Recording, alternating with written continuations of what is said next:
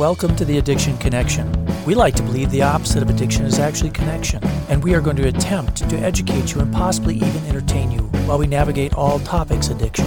Hi, I'm Dr. Kurt DeVine. And I'm Dr. Heather Bell, and we both provide primary care and addiction services. It's our goal to help you learn more about the disease of addiction and its treatments. Okay, welcome back, everybody. This is episode 59, and episode 58 seems like it was Too long. ago. eons ago. I'm sorry. It wasn't me. It was it was myself, my four children. There was a COVID quarantine I had to do somewhere in all this mess. Working from home, Are you sure it wasn't tuberculosis? pretty sure my four year old had COVID. And so yeah, we Well- um And then I entered this space program. Probably threw things off. Sorry. maybe you had COVID dementia. Is that a thing? It probably will be someday.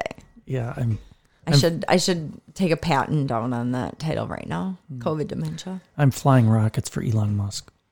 Oh my gosh. Okay, that's not true. No, either. not even kind of true. But anyway, so major apologies. The last one we, you know, had was February 12th and it was on Lyrica. Well, we gotta- Gabbling. We have a couple ready, so we're just going to start piling them out now. We are. Apologies. So that was our safe drugs number 11. We're going to kind of deviate for a bit. We will eventually come back to the safe drugs thing, but we have a couple fun ones that are coming up in just a couple days. This coming Tuesday, June 1st. And then next week, yes, the 8th, we're going to do GHB. So gamma hydroxy butylate, bu- bu- something but- like yeah, yeah. GHB, the date rape drug. So Yeah, why but- not?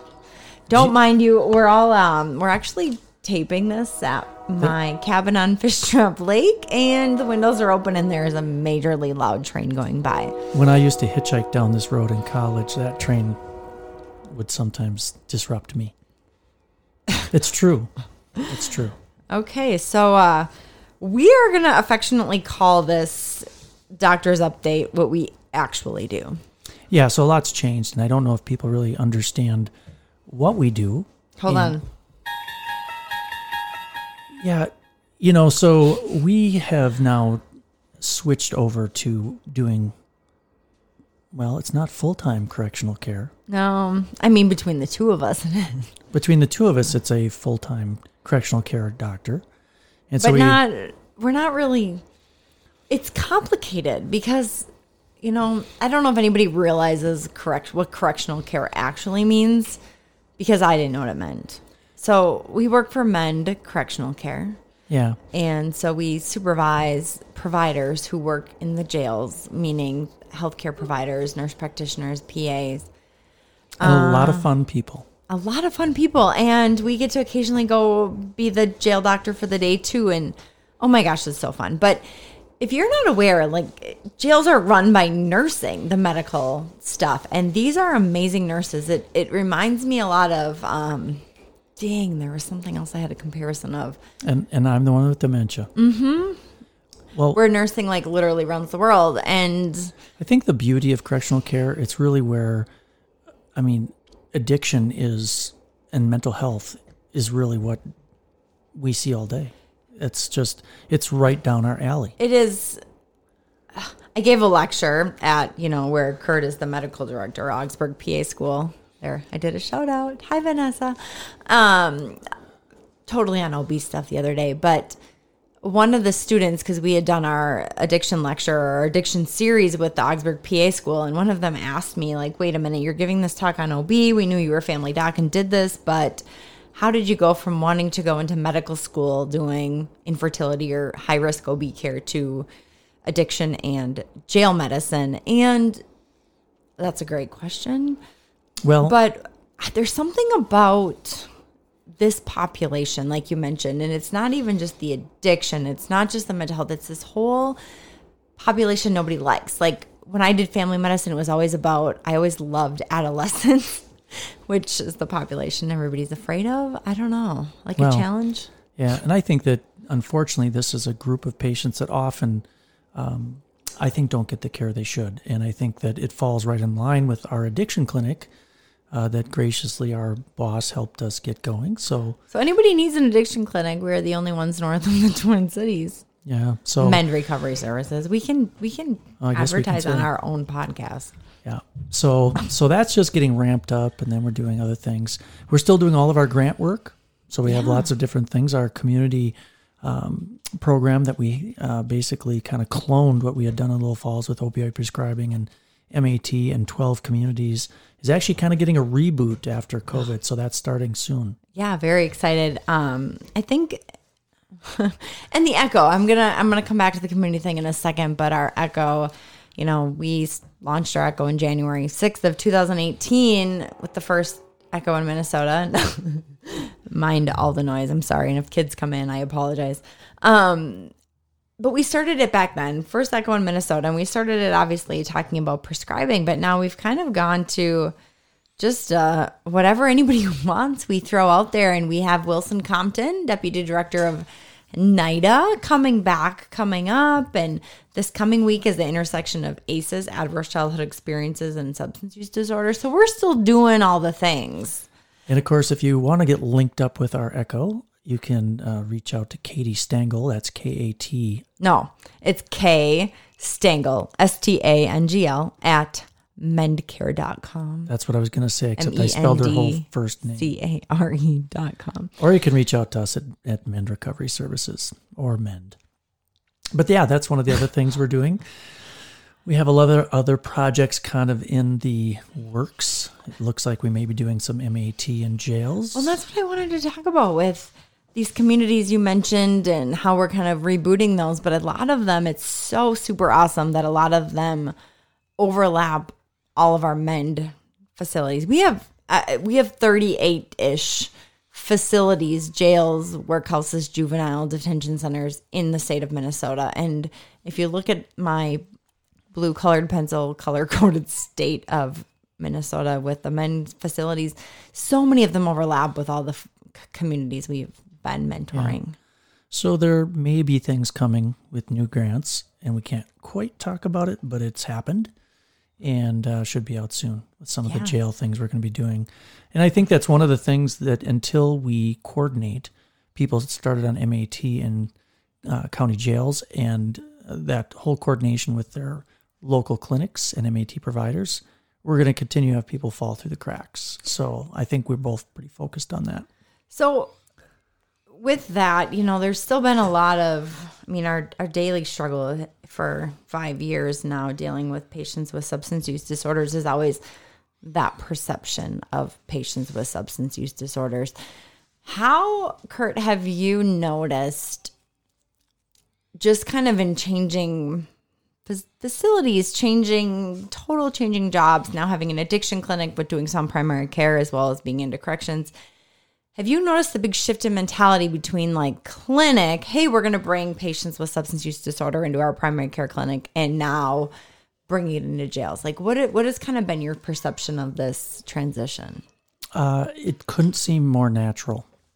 Um, I had this conversation with our boss, Todd, Dr. Todd, and I just said, you know, this. I think we're in the right place. This is exactly where we should be. Uh, this is a group of patients that really need uh, to be focused on, and I think we're we're doing a good job. And Todd has always done a good job.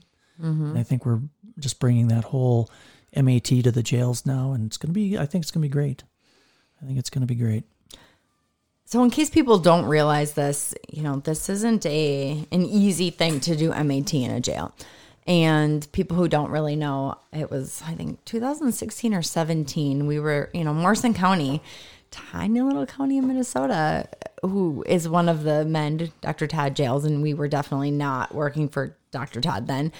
But we convinced this man to let us do MAT in his jail, which meant he was doing MAT in his jail with our patients. And this was taking a leap, especially back then. I mean, nobody was doing this anywhere. And Well- shout out to Morrison County's jail and Nurse Audrey because she's been there from day one. But it is, I remember days literally calling Dr. Todd, yelling at him for how he was like changing things I had done in my clinic. But I think I always like to say being on the inside, which is kind of a double entendre with working in jails it is so different how you do MAT in the jail. So maybe tell people what you realized is different from doing MAT in a clinic to now you're in the jail and you're like, oh, this is why they did that. Yeah, and I think that so much of in the clinic in the jails is that things have to be simple. Uh, the timing, uh, the med passes, uh, the diversion. There's just so many things that can go on that I, I think uh, Dr. Bell and myself didn't think about like Todd thought about. No. And uh, so I think it's been uh, a real learning experience, and I think we've we've kind of figured out uh, some of the things that he talked to us about initially, why things are done a certain way, and uh, and it's all working out. It's it's been great. Yeah. So if you're in a community facility doing MAT and your patients go into the jail and you get super duper frustrated that things are changed, I promise you there's a reason and it's a good reason. Although I never believed it until a few months ago. But be patient, be kind. Um, the jails really do care about people and they are learning. I think my favorite thing now is to look back to where we were when we first started doing this in Morrison County and to hear kind of the stipulations to be able to stay on MAT if you came into our jail. Like you could not have anything else in your urine and XYZ. Yeah, How that mentality has changed. yeah. I think Uh, but it's hard. There, you know, I think just like uh, in the jails and in the communities, there's stigma everywhere, and we just got to keep working. We keep working to kind of make people understand uh, addiction is a disease. So it's real important to, boy, this is the real important thing. This is the most unfunny um, podcast we've ever done. no, but it's like stop. Kurt's idea of fun. This is like I'm not totally trying to be not- super funny and make fun of you. I just think this is I think this is a I've started to listen to more podcasts and sometimes just the conversation about what we do and what's the differences is is huge, especially I'm just still blown away by the differences in how we did community addiction and how we do community addiction because we still do it versus how you do it in the jails. Like we made two totally different protocols for inductions. Yeah. You know, and I got a call from a jail today with a pregnant lady in her 20 ish weeks. We don't know exactly. Who's got a urine that lights up for everything. And she's starting to withdraw. So the nurse was like, I'm glad you answered your phone because you're the one I'm supposed to call. And the fact that she was so open with me on the phone and she's like, How do I help her? It, there was none of the anxiety. There was none of the judgment. There was nothing except I'm worried about this patient. I'm worried about her baby. I'm worried about all these things. Like, let me help her. It was so great to hear. But how I have to help do this induction in this random jail on a Sunday and Memorial Day weekend is very different than anywhere else in society. Point taken. I mean, seriously? No, I'm serious. I mean, isn't. Come on, get excited with me because I am. This is my excited face. Uh, did you get Botox yesterday or what? anyway, I'm way late on mine. But anyway, it was just so great to, I don't know, see people's perceptions change and see stigma not be there and see people get as excited about patients as I get. There you go, everyone. Jeez. Dr. Heather Bell. Any major soul. Oh my god! Besides saying this is not funny and you're totally not entertained me- by me right now, any major things that have stuck out to you in this transition? major things that have stuck out to me. Uh, I think a lot more about every little thing I do with buprenorphine in the jails, uh, as far as dosing, as and of course with fentanyl, we've had a lot of pregnancy, and there's timing issues in jails that are different with med passes, and so you really have to think about it. Well, It's- not only whereas in the timing. clinic, when the clinic when it was all heroin six, eight, ten months ago, it was just way different, and now we're in the jails and it's Fentanyl. fentanyl and it's uh, and it's a different system so it is uh, it's been a real learning curve i think i think it's been fun not only the timing, but I think my bigger frustration than the timing is telling this this nurse like, okay, I need I need buprenorphine. We need to give it to her now.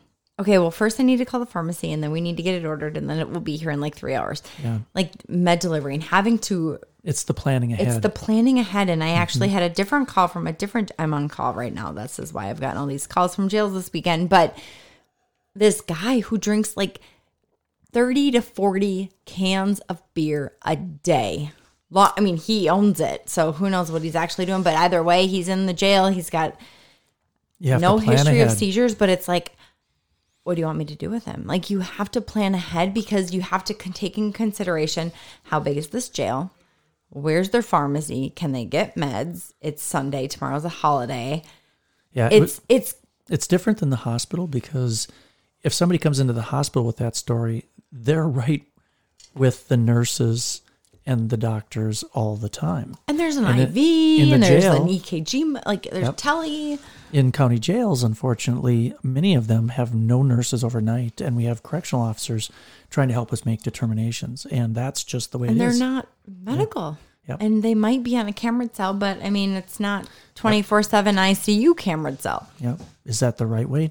I don't know, but that's the way it works. It is the way it works. So And I, I think for anybody who's out there and questions this, it's the care that is given in a jail is astronomically awesome because I think, when I was like way early in my career, you know, a decade ago, I'm like, what? There's people who do medicine in jails? Like, what? Like, that's a jail. But Yep. the amount that goes into that, I think the people who work in jails are super special. Yep. Yep. They, you've got to you've got to enjoy. Yep. Yep. You've got to. Yep.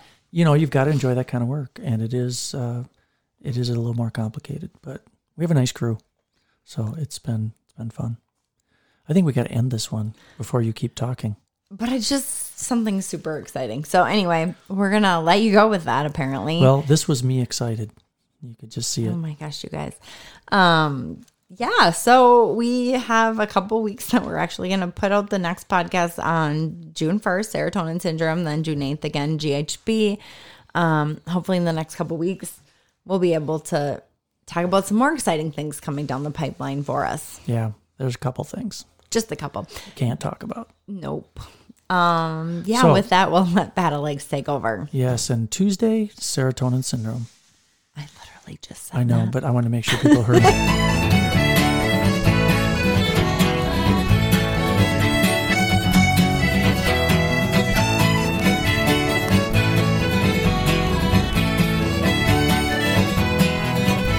should fall for grace with God, where no talks can really be. if I'm buried neath the sod, where the angels won't receive me, let me go, boys, let me go, boys. Let me go down in the mud where the rivers all run dry.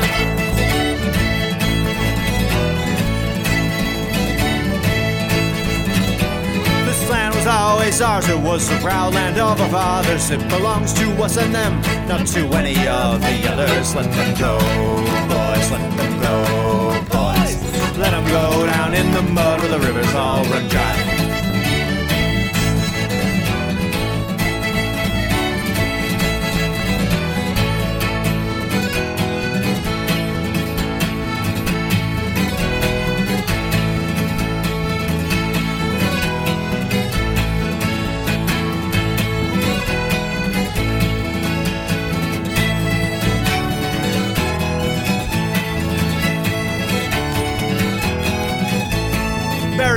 At sea where no murder ghost can haunt me. If I wreck upon the waves, no corpse can lie upon me. Coming up threes, boys, coming up threes, boys. Let them go down in the mud where the rivers all run dry.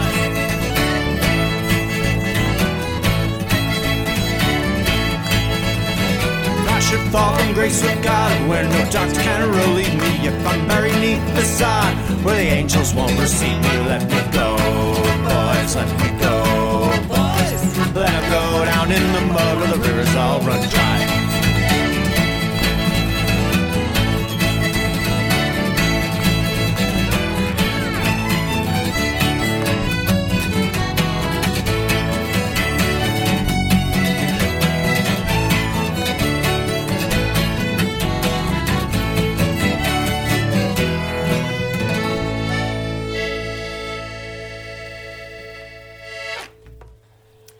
For hanging with on Friday. Face melt Friday. Friday. Friday.